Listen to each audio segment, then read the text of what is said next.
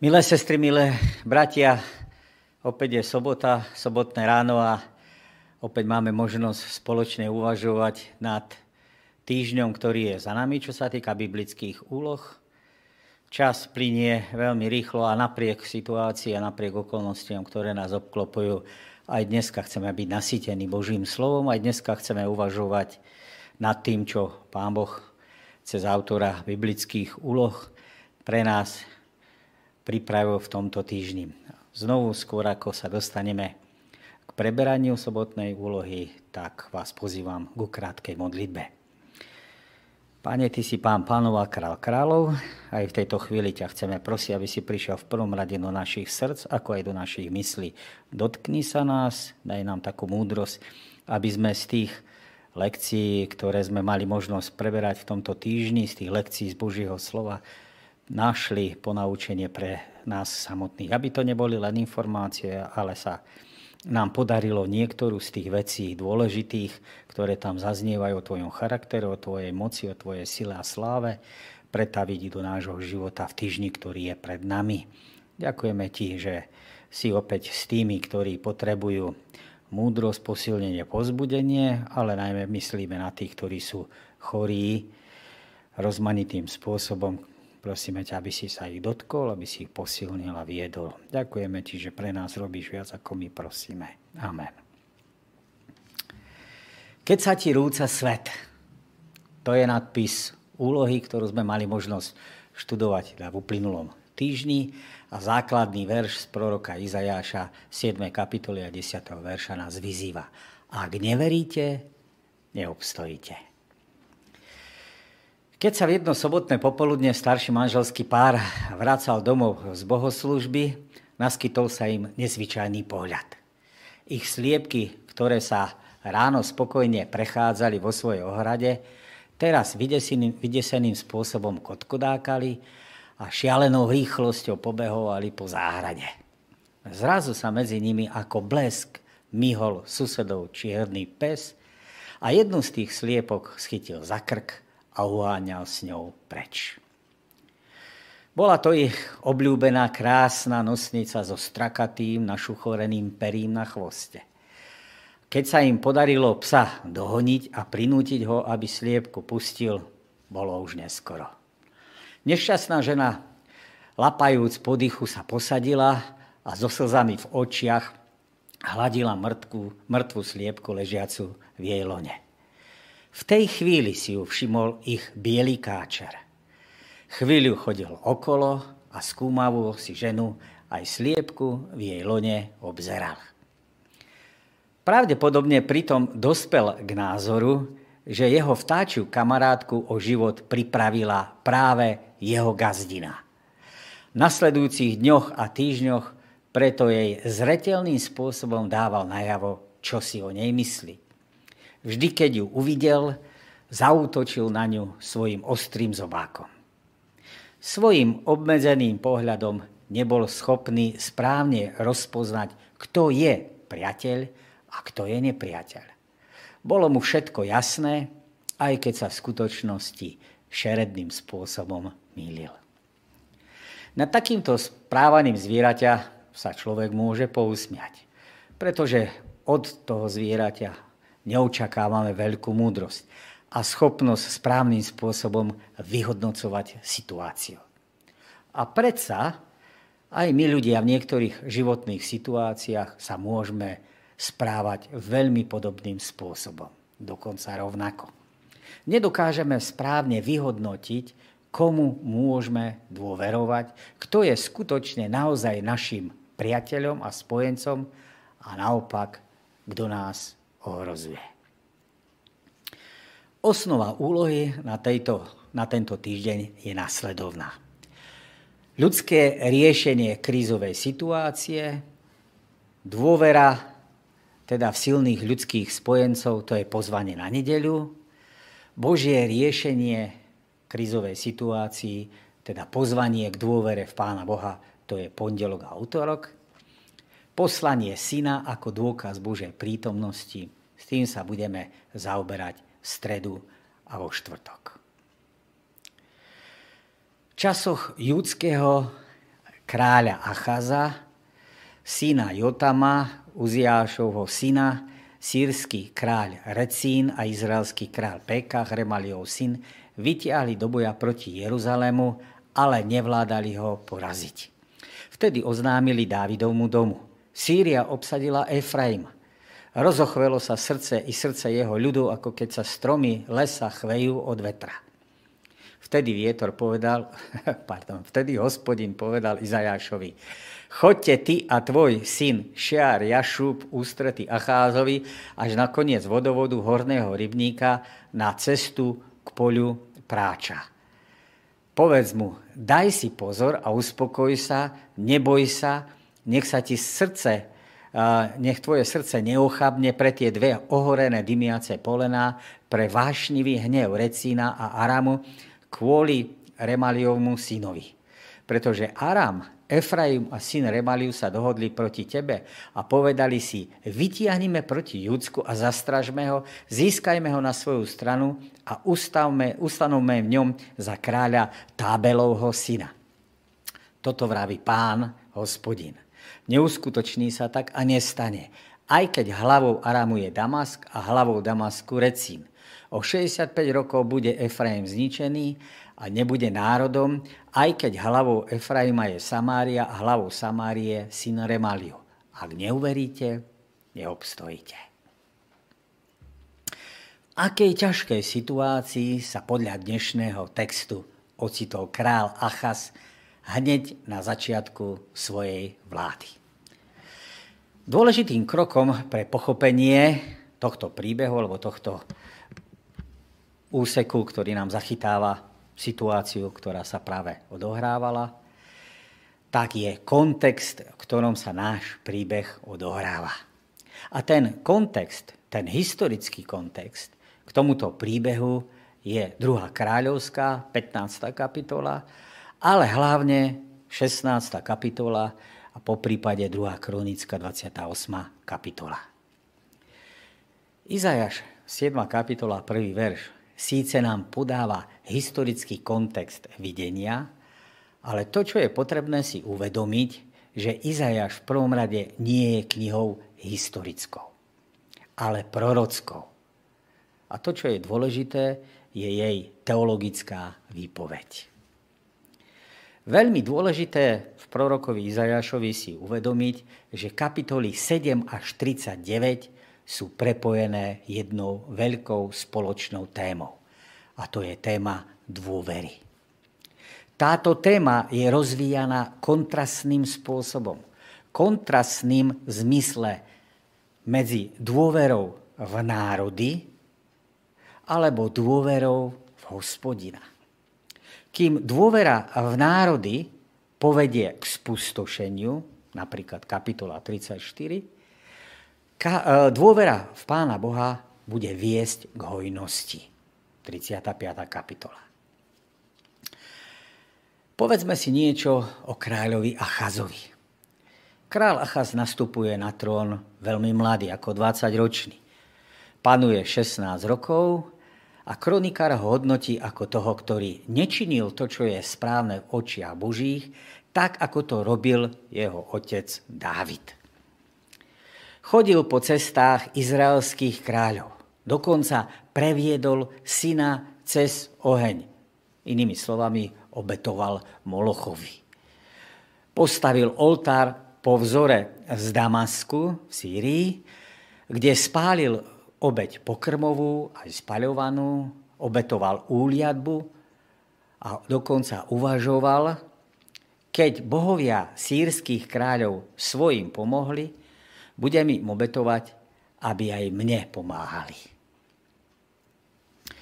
Jeho teda teologická koncepcia alebo jeho teologické nasmerovanie z toho príbehu alebo z toho hodnotenia je jasné. Najmä z tých posledných veršov. Situácia je nasledovná. Zo severu prichádzajú tri hrozby. Tou najväčšou je agresívna politika Asýrie, a s ňou je spojená expanzia kráľa Tiglat Pilesara III. zvaného Púl. A zvyšné dve, tie hrozby sú vlastne spojené do jednej, kedy koalícia Sýrčanov kráľa Recína a Izraela kráľa Pekacha je priamou hrozbou pre judské kráľovstvo pod vládou Achaza. Achaz je vnuk kráľa Uziu, o ktorom sme mali možnosť si niečo povedať v minulej úlohe. Ako sa rozhodol král Achaz v tejto života ohrozujúcej situácii? Druhá kronická 28.16 nám hovorí toto. V tom čase poslal král Achaz k asýrskému kráľovi o pomoc. Vtedy poslal Achaz asýrskému kráľovi Tiglat Pilesarovi poslov s odkazom. Som tvoj služobník a tvoj syn.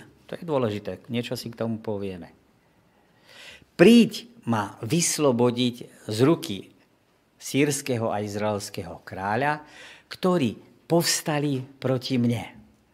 A tak vzal striebro a zlato, ktoré sa nachádzalo v dome hospodinovom a v pokladnici kráľovského paláca a toto posiela asýrskému kráľovi ako dar. Krátka pozornosť venovaná udalostiam svetskej histórie v porovnaní s naratívnym, teda s rozprávačským priestorom, ktoré sú venované Achazovej chrámovej úprave, to si môžete v tých knihách kráľovských a kronických prečítať, odhaľuje zameranie kapitoly. Politické dejiny slúžia iba ako pozadie náboženských dejín. Inými slovami povedané, písateľ nás upriamuje na náboženskú činnosť a orientáciu kráľa Achaza a vyjadruje tým jeho postoj voči Bohu. Skúsme sa pozrieť, ako ten kronikár usporiadal ano, tú jeho reč, alebo ten jeho vzťah vo vzťahu k Asýrii. Takže úvod máme podriadenie sa kráľovi, potom máme inštrukciu pre výstavbu chrámu a oltáru, ten kňaz Uriach vyhovie kráľovi, potom je v tom texte bohoslužba pri novom oltári, inštrukcie pre obete a Uria vyhovie kráľovi, podriadenie sa kráľovi Asýrie. To je tzv. Teda ten chiazmus. Tento náboženský kontext nám ukazuje teda na nasmerovanie kráľa Achaza. Pozorný čitateľ si môže všimnúť, že tieto zmeny sú sprevádzané, alebo prevádzané, presnejšie povedané, v kontexte zmluvného vzťahu s Asýriou, do ktorej Achaz vkladá svoju dôveru. A teda svoju dôveru nevkladá v hospodina, ale v pozemskú mocnosť. Zmluvný vzťah s Asýriou má nasledovnú podobu. Zložitá situácia, invázia 5. a 6. verš, sú tie knihy kronické a kráľovské, spôsob riešenia, približenie sa k nadradenej moci, verš 7 a 8, navrhnutie politickej podriadenosti, finančný stimul, požiadanie o vojenskú intervenciu, a potom prichádza výsledok. Superveľmoc, teda Asýria, je tá, ktorá prináša pomoc a nepriateľ je zahnaný. Kráľ sa teda zavezuje. Sľubuje podriadenie sa Asýrii a podriadenie znamená vyjadrenie nedôvery hospodina. Príbeh zdôrazňuje zmluvnú pozíciu nadriadenosti a závislosti, do ktorého Achaz dostáva Júcko. Tiglat Pilesar je v texte štyrikrát nazvaný asýrským kráľom, zámerne zdôraznené. Kým Achaz, čo je zdôraznené a zvýraznené, že on je král, kým Achaz je definovaný ako ten, ktorý o sebe hovorí, som tvoj služobník a tvoj syn. Jednoznačne podriadená situácia. Alebo uh, jednoznačne situácia, ktorá uh, vyjadruje, vykresluje jeho podriadenosť. V písme svetom sa toto spojenie, spojenie som tvoj služobník a syn nikde inde nenachádza. Ale vyskytuje sa v dopisoch, ktoré sa našli vo vykopávkach v Egypte, Tel El a Marna, a, a nachádzajú sa v obvykle v kontextoch žiadosti o pomoc. Asýria zvyčajne, alebo zvykom Asýrie, ale to bolo aj zvykom Babilónie, to bolo aj zvykom Perzie, nenútila pokorené národy zachovávať vlastné náboženstvo.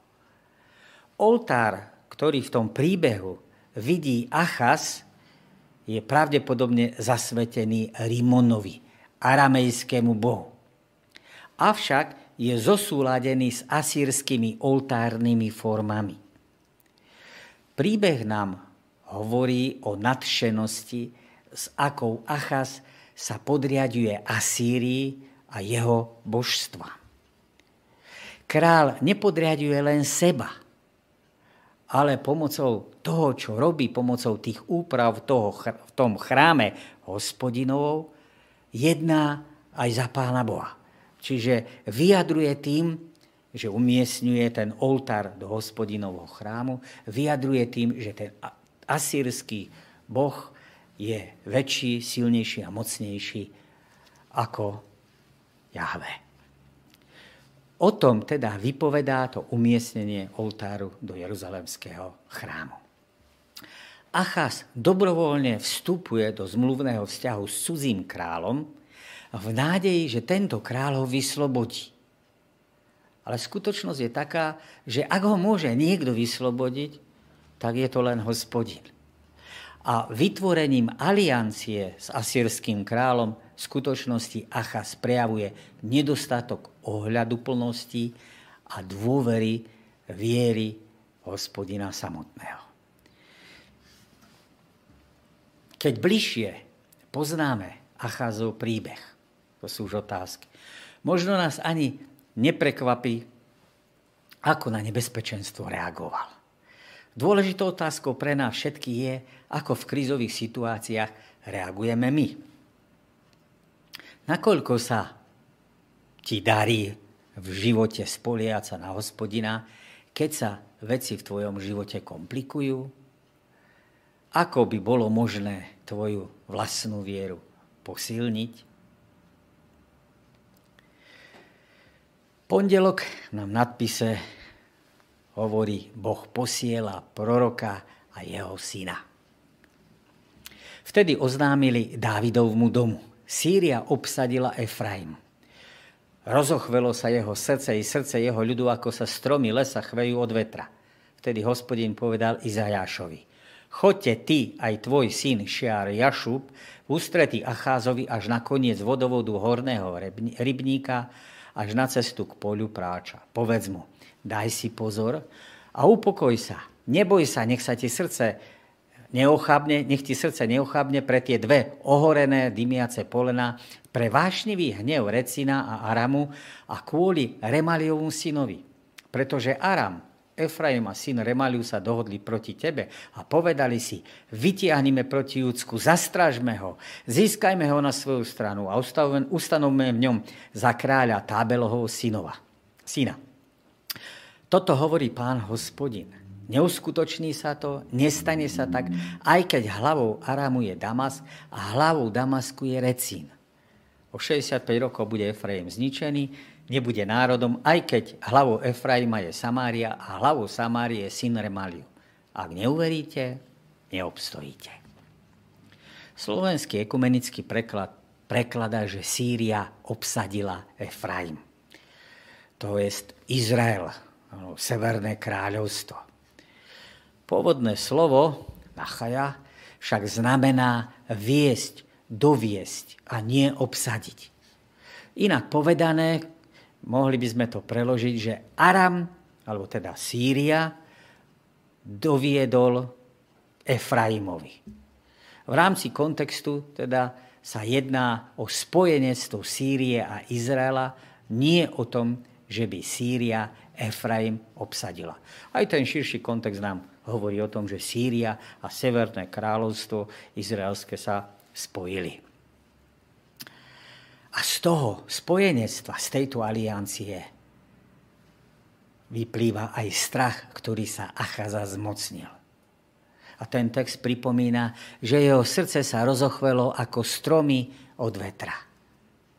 Niet divu, že sa Achaz bojí, lebo predtým utrpí od Pechacha, ktorý je na izraelskom tróne, veľkú porážku, pri ktorej zahynie aj jeho syn Maseja.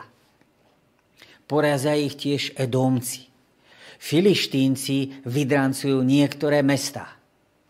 A to všetko preto, že Achas uviedol Júdu do ťažkej vierolomnosti, do nevery, v gréckom texte odpadnutiu apostázis voči Pánu Bohu. Situácia je plná irónie, lebo najpravdepodobnejšie je to, že aktivita asýrskej ríše spôsobila, koalíciu Sýrie a Izraela, do ktorej plánovali zapojiť aj Júdsko.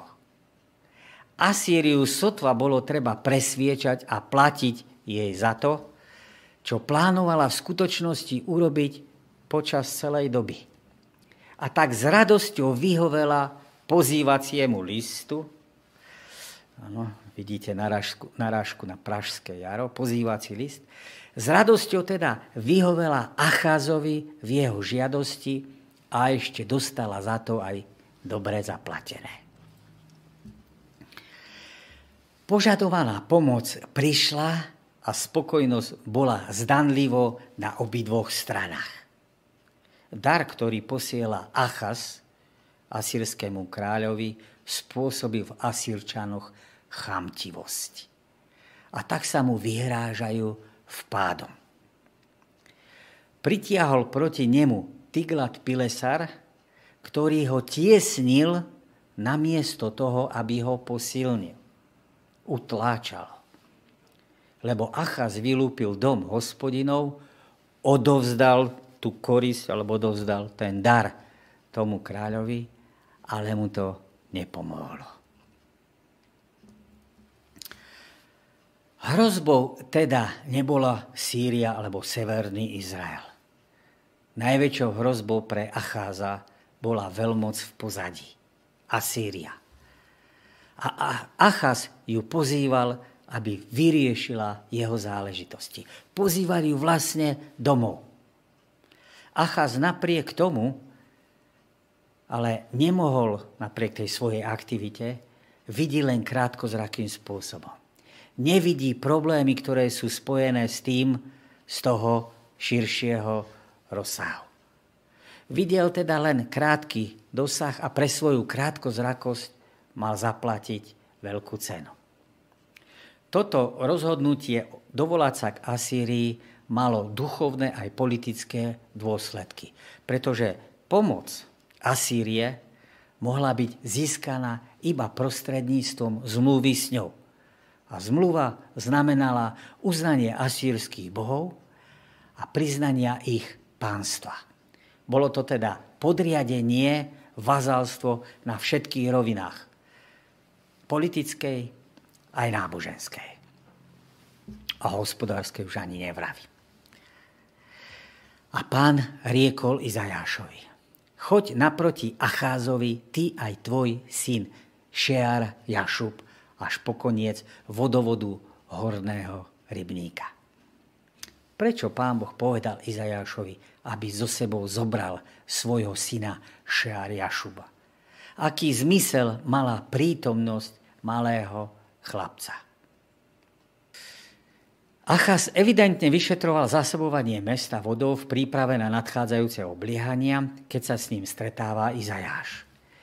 Kým nebol dokončený Ezechiášov tunel, to je ten, ktorý vidíte na tom slajde, Jeruzalem nemal žiaden absolútny spolahlivý zdroj vody. A to vedel, že to je problém, pretože bez vody mesto nemohlo dúfať, že by obliehanie, ktoré by trvalo dlhšie ako niekoľko dní, že by to mesto mohlo vydržať. Meno syna tu má prorocký význam aj spolu s menom jeho otca. Pri mene Šear Jašu sa môže jednať za A o futurum, to znamená, je to odkaz do budúcnosti, ostatok sa vráti, tzv. prorocké perfektum, že sa to stane, že sa to naplní. Za B, o návrat či obrátenie sa teda k Bohu. Za C, o hrozbu vráti sa len ostatok. A za D, o zasľúbenie ostatok sa len predsa vráti. Táto nejednoznačnosť môže byť zámerná. No meno Izajáš, ktoré je názvom celej knihy, je pozbudzujúce, pretože v preklade znamená hospodin vyslobodzuje. Ako by zámerná neistota danej situácie mala Achaza priviesť k hospodinovi. Lebo len on ho môže vyslobodiť z rúk nepriateľov. Téma ostatku v prorokovi Izajášovi je veľmi silná. Ostatok tu nepredstavuje nejakú elitu národa, ale skôr tých, ktorí unikli záhube. A tak preživší ostatok je prejavom Božieho milosrdenstva, nie nejakého ľudského výkonu či hrdinstva. Ostatok sa nemá čím chváliť. Ak sa chváli, tak môže tak sa chváliť hospodinom alebo chváliť Boha za jeho zľutovanie. Aké posolstvo posiela Boh Acházovi v tejto situácii? Pomocou uštipačnej metafory, ktorá je teda mierená na sírskeho a izraelského kráľa, Achábovi mu ukáže, že sa nemá čoho báť ak sa zdali pred tým ohňom, respektíve nebezpečenstvom, tak v Božích očiach prorockým spôsobom už sú len dymiace polena. Síce kujú pikle, pikle kujme, ale neuskutočnia sa. Na rozdiel od Acháza, ktorý sa reálne bojí, hospodín vidí širších, tie veci v širších súvislostiach. Vidí ďalej. Kedy? A vidí to, že teda sláva Efraimu, alebo Izraela a Sýrie sú dávno za zenitom. Používanie pojmu hlava vo verši 8 a 9 poukazuje na menovaných kráľov Sýrie a Izraela. To znamená, že odpor týchto mocností bude trvať len do tej doby, kým tieto hlavy nebudú odstránené. Takže hrozba pre Judsko potrvá dočasne, to znamená len dovtedy, kým sú kráľmi v Sýrii Recín a v Izraeli Pekach.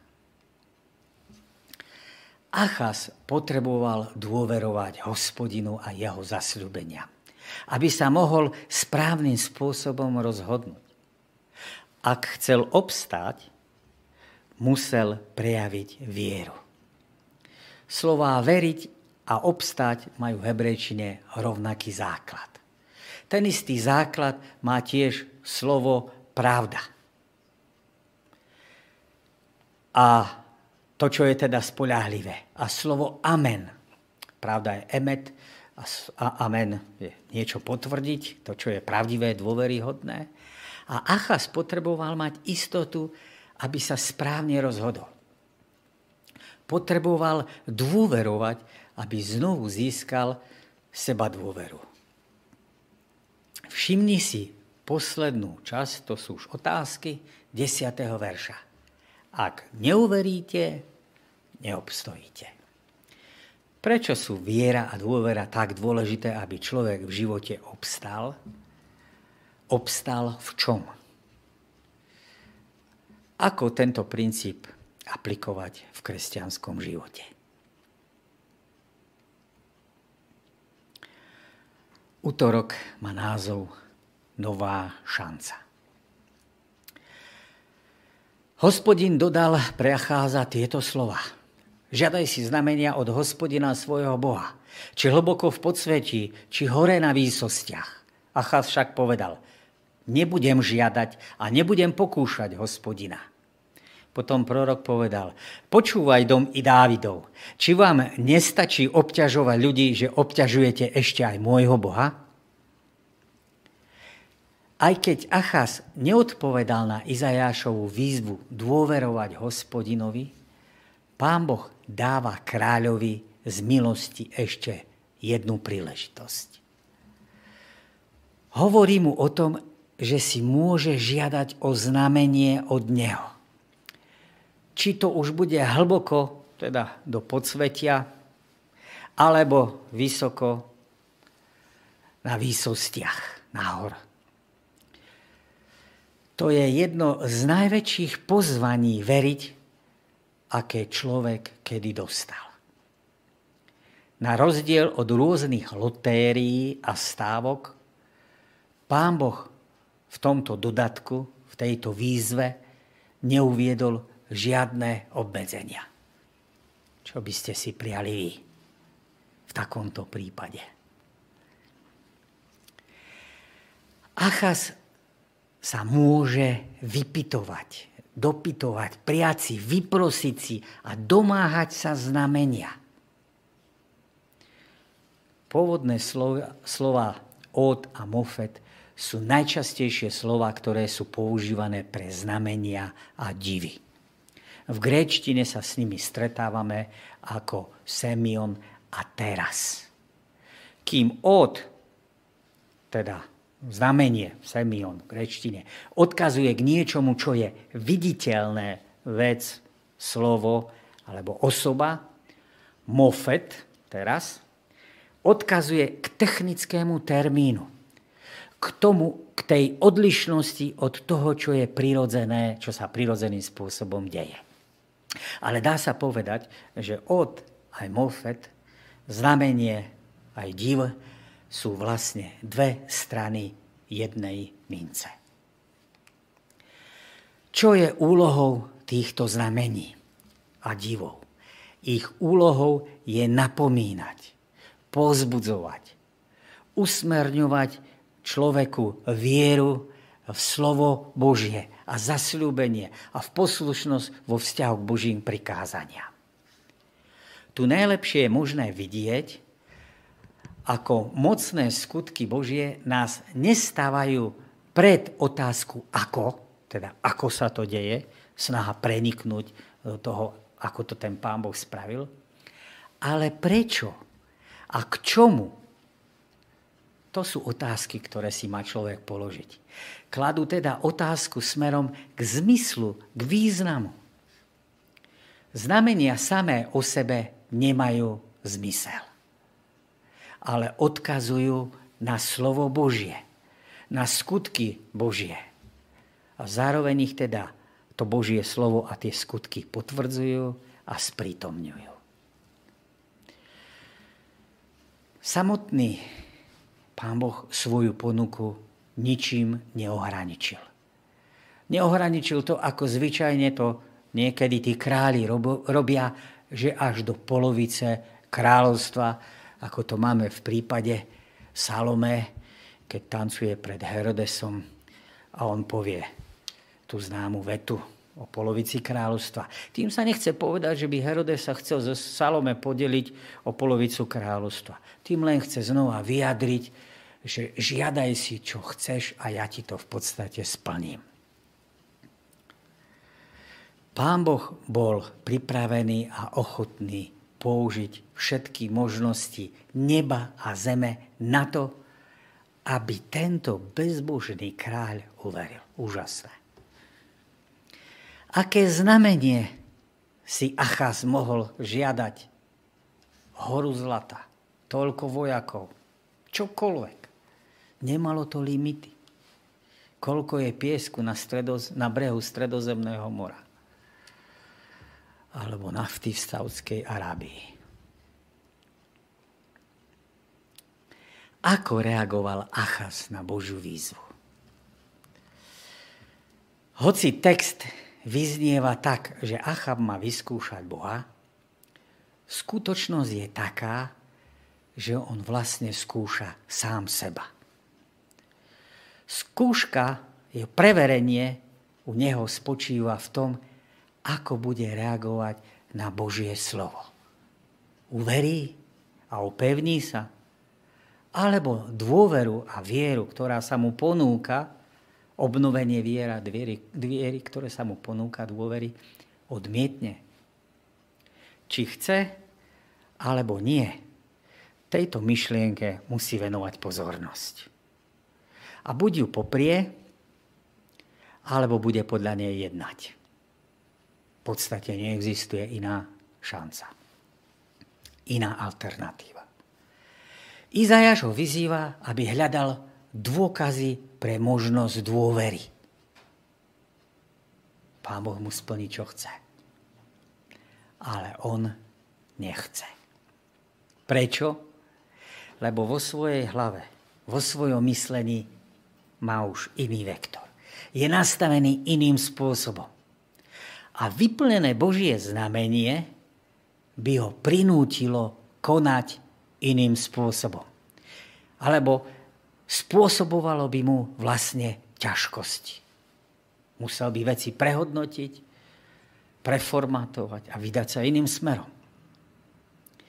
On sa už upel na myšlienku záchrany od Asýrie. Už to v tej svojej hlave má zrovnané týmto spôsobom. Možno ako vojak, možno ako král.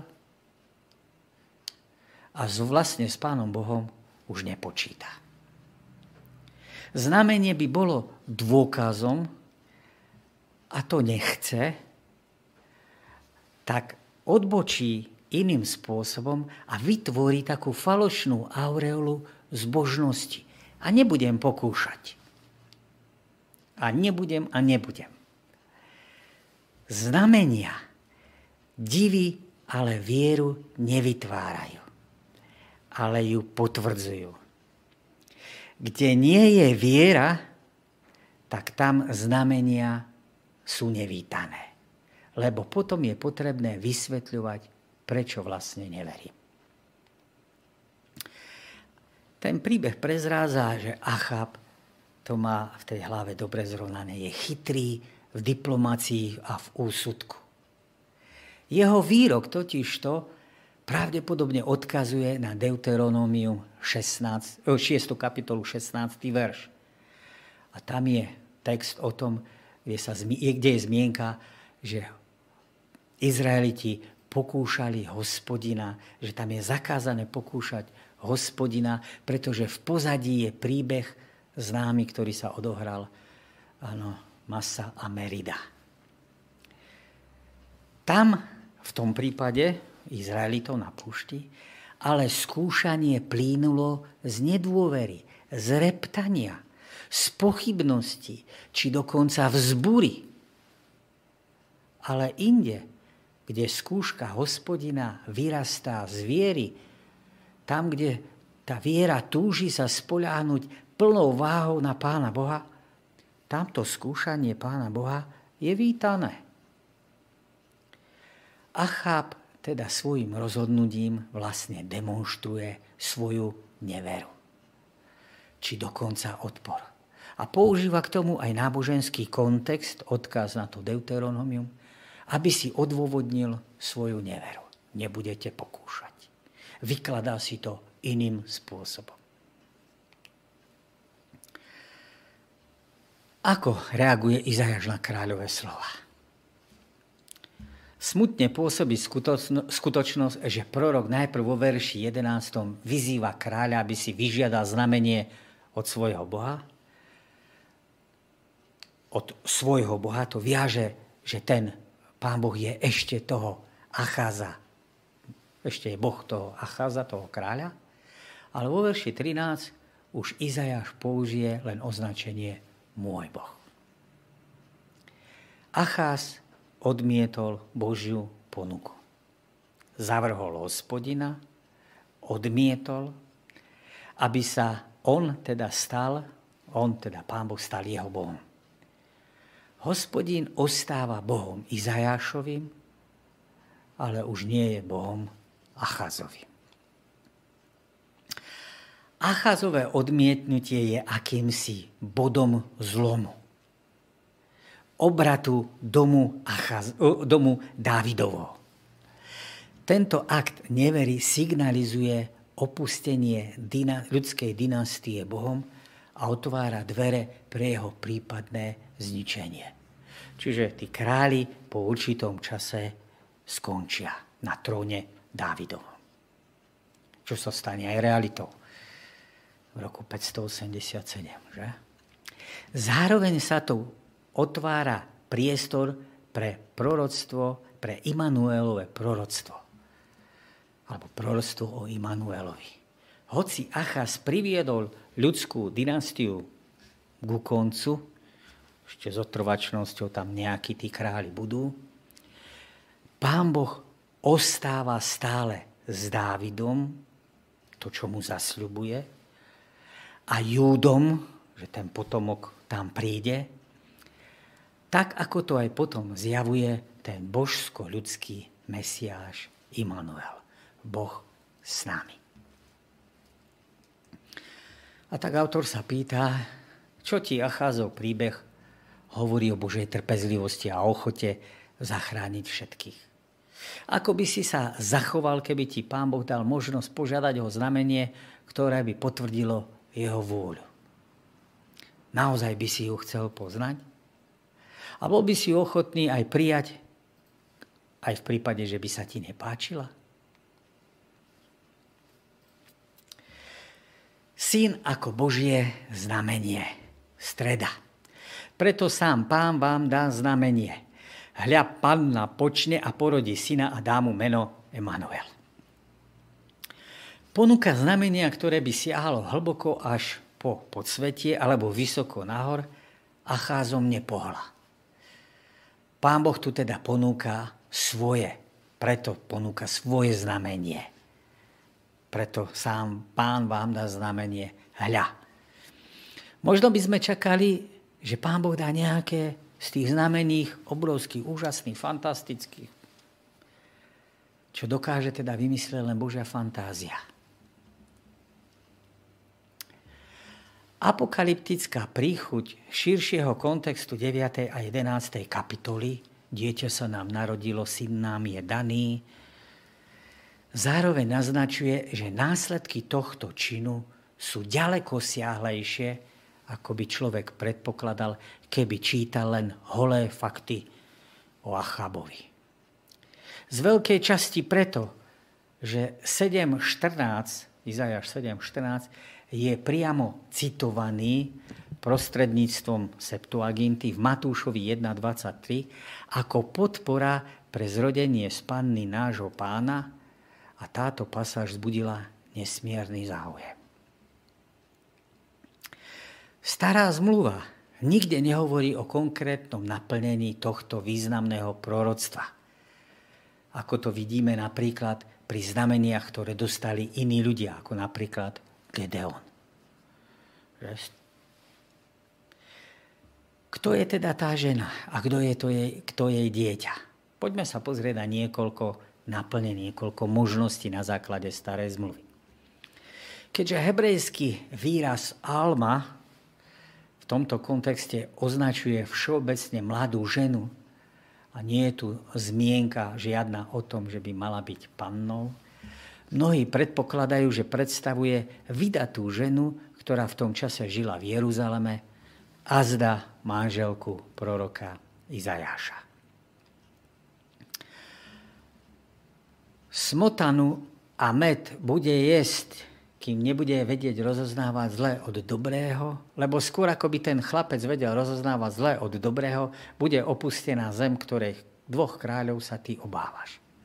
Oboch Emanuela a Izajašovho syna Maher Shalal Chashbas, teda rýchla korisť náhly lup, sprevádza rovnaké znamenie, že skôr než dorastú do veku, keď sa budú vedieť rozhodovať pre dobro alebo zlo. Sýria aj severný Izrael budú spustošené. Tá druhá možnosť je, že sa iní domnievajú, že Emanuel je vlastne Ezechiáš alebo Chyskiáš, Achazov syn, ktorý po ňom nastúpil na trón. No meno Emanuel ani ako prezývka nie je ani raz spoužitý v súvislosti Ezechiašom alebo teda s Chyskiašom. Tretia možnosť je, lebo chlapček nám je daný, dieťa sa nám narodilo, na jeho pleciach bude spočívať vláda a jeho meno bude obdivohodný radca, mocný Boh, väčší Otec a knieža pokoja.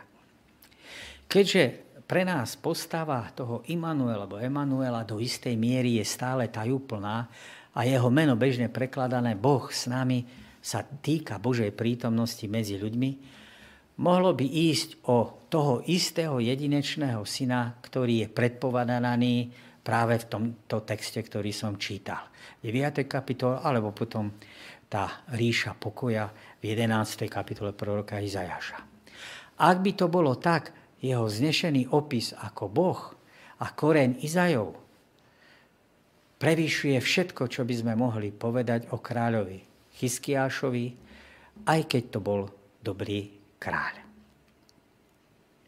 A ten štvrtý rozmer, alebo štvrtý možnosť výkladu, pri pôrode nevydatej dospelej ženy prichádza na svet nemanželské dieťa, ktoré je vlastne dôsledkom jej neviazaného života. Prečo by si Boh za znamenie prebudzajúce vieru vybral takéto dieťa? Nová zmluva spája postavu a rolu starozmluvného Emanuela s Ježišom. Matúš 1. kapitola. Ktorý sa narodil zasnúbenej, ale ešte nevydatej mladej žene. A to zázračným spôsobom a v čistote. Ježiš je tiež Boží syn, výhonok a je taktiež koreňom Izajovým.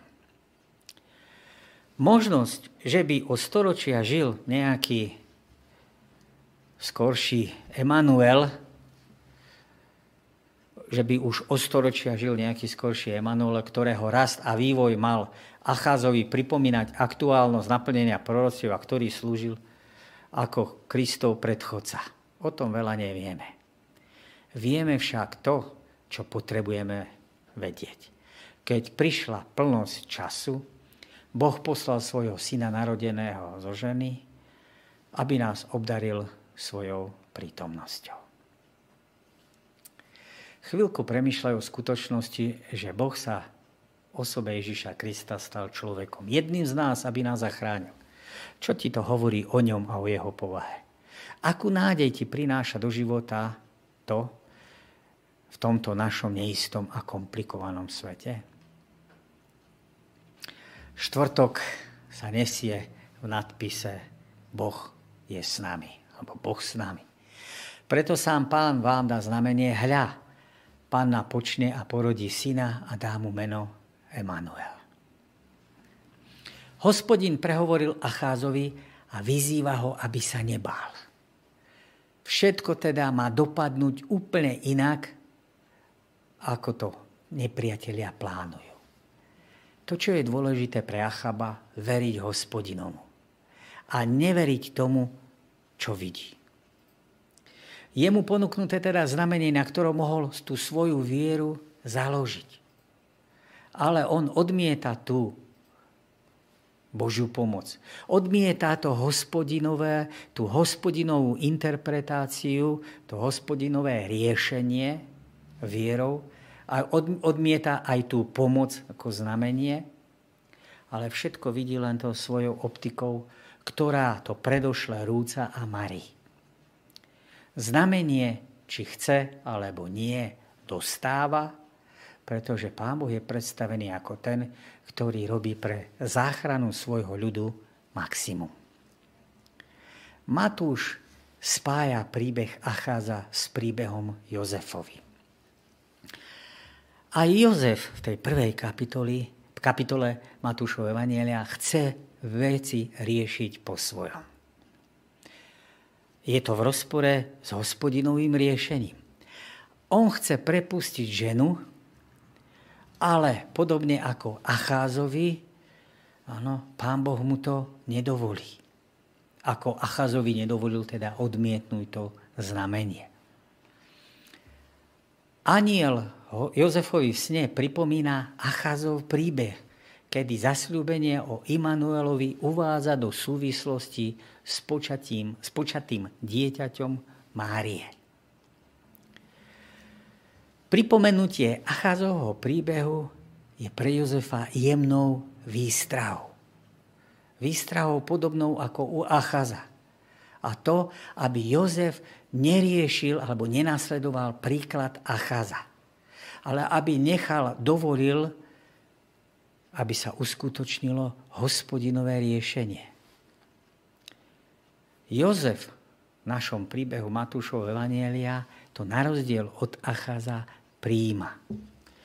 Jozef, Jozef dostáva rovnaké znamenie ako Achaz, to znamená, že jedno a to isté znamenie je dané dvakrát. Achazovi a Jozefovi. Je to odkaz k dieťaťu, a hľa pána počne, že? respektíve k jeho menu. Pretože meno je kľúčom k obom príbehom. Jozef jedná podľa príkazov, čím dokazuje, že svoju vieru, na rozdiel od Acháza, postavil na tú správnu stranu, na stranu hospodina. Dáva mu meno, čo je otcovské právo, ale v tomto prípade už to meno je určené. Ježiš. Matúš nám ponúkne paralelu so starým zákonom alebo so starozákonným príbehom, porodí syna, dajú mu meno, význam mena. Matúš ponúkne čitateľom akýsi rébus, hádanku. Chce totiž to, aby čitateľ premýšľal o menách, o tom, ako to jedno meno doplňa to druhé. Ježiš je v danej dobe bežné meno a znamená Jehošua no, vyslobodí svoj ľud od hriechov.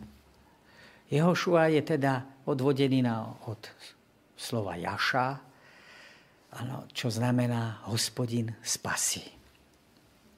Staro, starý zákon, alebo v starom zákone máme takýchto ľudí, ktorí nosia takéto meno. Jozue, nástupca Mojžiša, ano, to je tiež odvodinina od Jehošua. Veľkňaz Jozua v dobe návratu zo zajatia a ďalší. Zaujímavé je, že v hebrejskej Biblii prední proroci začínajú knihou Jozue. Čiže Jozue a potom tí ostatní Samuel, sudcovia Samuelovi, kronické, kráľovské. To sú tí prední proroci. Zadní proroci sú rozdelení na veľkých a malých. Veľkí proroci začínajú prorokom Izajáš, prorokom Izajášom. Znova, ono, hospodin je spása. A malí začínajú Ozeášom, čo je rovnaký výraz, výraz alebo význam. Význam teda ich mien Jozua, Izajáš a Ozeáš je rovnaký. Hospodin je spasiteľ, hospodin spasí, zachráni. Evanielista nám etymológiu slova vysvetľuje. On vyslobodí svoj ľud z hriechov. Nekanonický spis Žalmy Šalamúnové nám hovoria toto. Ako ten prvý, teda Mojžiš, tak aj ten druhý, teda Mesiáš, bude vysloboditeľ. V židovských predstavách mesiášsky vek bol spájaný so skoncovaním s bezbožníkmi. Boží ľud bude oslobodený od hriechov tak, že bude zbavený svojich utláčateľov.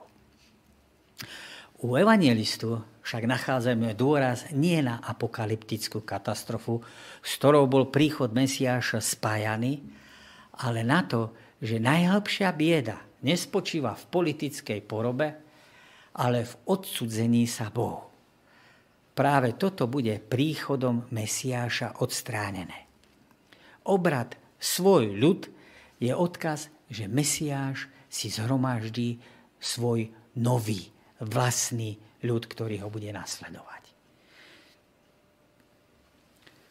Dôkaz, a pardon, dôraz citácie nie je na panenské počatie, ako to sa snažila niekedy prvokresťanská církev obajovať.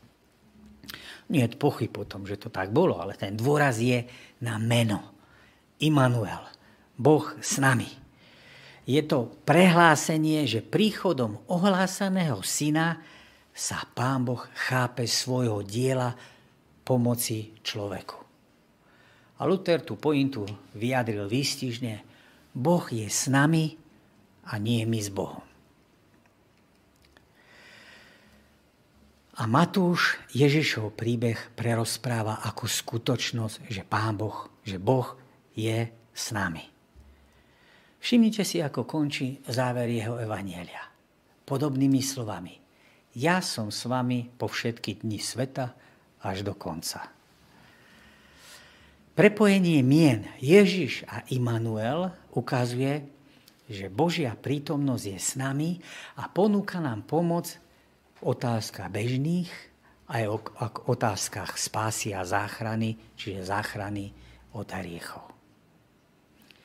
Ako nám v ťažkostiach pomáha vedomie, pýta sa autor, že Boh je s nami.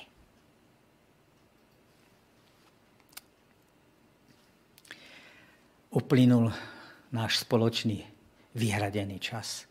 Ďakujem vám za to, že ste si zapli svoje príjimače, svoje notebooky alebo elektronické prístroje, pomocou ktorých sme sa vzájomne mohli spojiť. Prajem vám vo zvyšku soboty, aby ste prežili ten dôraz toho znamenia, že dieťa sa nám narodilo, je nám dané a jeho meno je Immanuel, Boh s nami. A aby to druhé meno Ježiš vyslobodí nás od našich hriechov sa stalo skutočnosťou vo vašom živote na každý deň. Ak Pán Boh dá, o týždeň sa môžeme znovu spojiť, aby sme pokračovali v myšlienkach vo výklade, vzájomnom obohatení u proroka Izajaša. Do počutia, dovidenia.